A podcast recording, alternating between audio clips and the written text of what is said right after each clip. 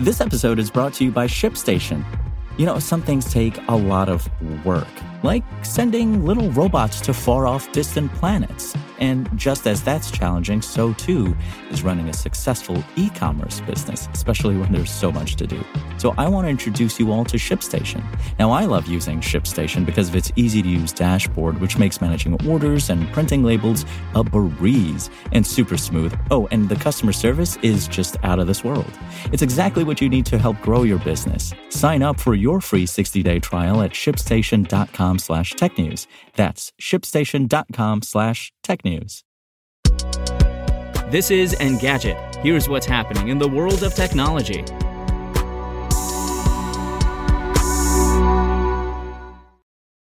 It's Friday, February 25th. Apple reportedly told employees its stores and authorized third party repair shops will soon be able to resolve Face ID hardware issues without having to replace an iPhone entirely. Technicians may have access to a true depth camera part that includes the Face ID and front facing camera modules. They'll be able to swap it into an iPhone, according to an internal memo obtained by Mac Rumors. The company reportedly said the part may lower the number of whole device replacements, which will help reduce the company's carbon footprint. Although Apple didn't mention pricing for such repairs in the memo, it would make sense for a new part to be less expensive than a replacement device. What's more, consumers wouldn't have to be concerned about losing or having to restore their data. The report notes that the part will be compatible with iPhone XS and newer devices. As such, iPhone X owners might miss out. If Apple does offer authorized technicians the part, it seems like a good move for all involved.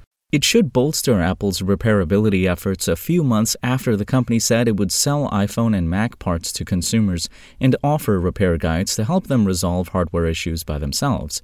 Shortly after the iPhone 13 was released, it emerged that Face ID stopped working in some cases if the screen was replaced by a third party repair shop. Apple seemed to have resolved that issue with the rollout of iOS 15.2 in December. And Tumblr may have introduced ads to user blogs several years ago, but it's now happy to take them away for a price. The social media site has launched an ad free option that removes the marketing from microblogs for $5 per month or $40 per year. You'll have to set up the feature on your computer through your account settings, but the zero ad experience will be available on mobile devices as well. The offering comes less than a year after Tumblr gave bloggers the option to charge for access at prices ranging from $4 to $10 per month. At the time, Tumblr saw the addition as modernizing the site for a younger audience, particularly creators eager to get paid. It's too soon to say how successful this will be. Tumblr is effectively asking customers to pay to remove ads that weren't necessarily there before. Tumblr's 2018 adult content ban didn't exactly help the site's popularity either. However, this might be appealing if you're a fan of Twitter Blue and other subscriptions that let you remove at least some ads. You don't have to put up with a cluttered experience if you don't want to. If you want to catch the latest tech news as it's happening, check out Engadget.com or tune in again every weekday.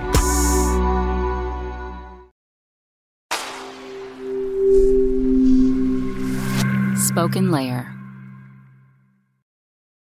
Want to learn how you can make smarter decisions with your money? Well, I've got the podcast for you. I'm Sean Pyles, and I host NerdWallet's Smart Money Podcast. Our show features our team of nerds, personal finance experts in credit cards, banking, investing, and more. And they'll help you make the most of your money while cutting through the clutter and misinformation in today's world of personal finance.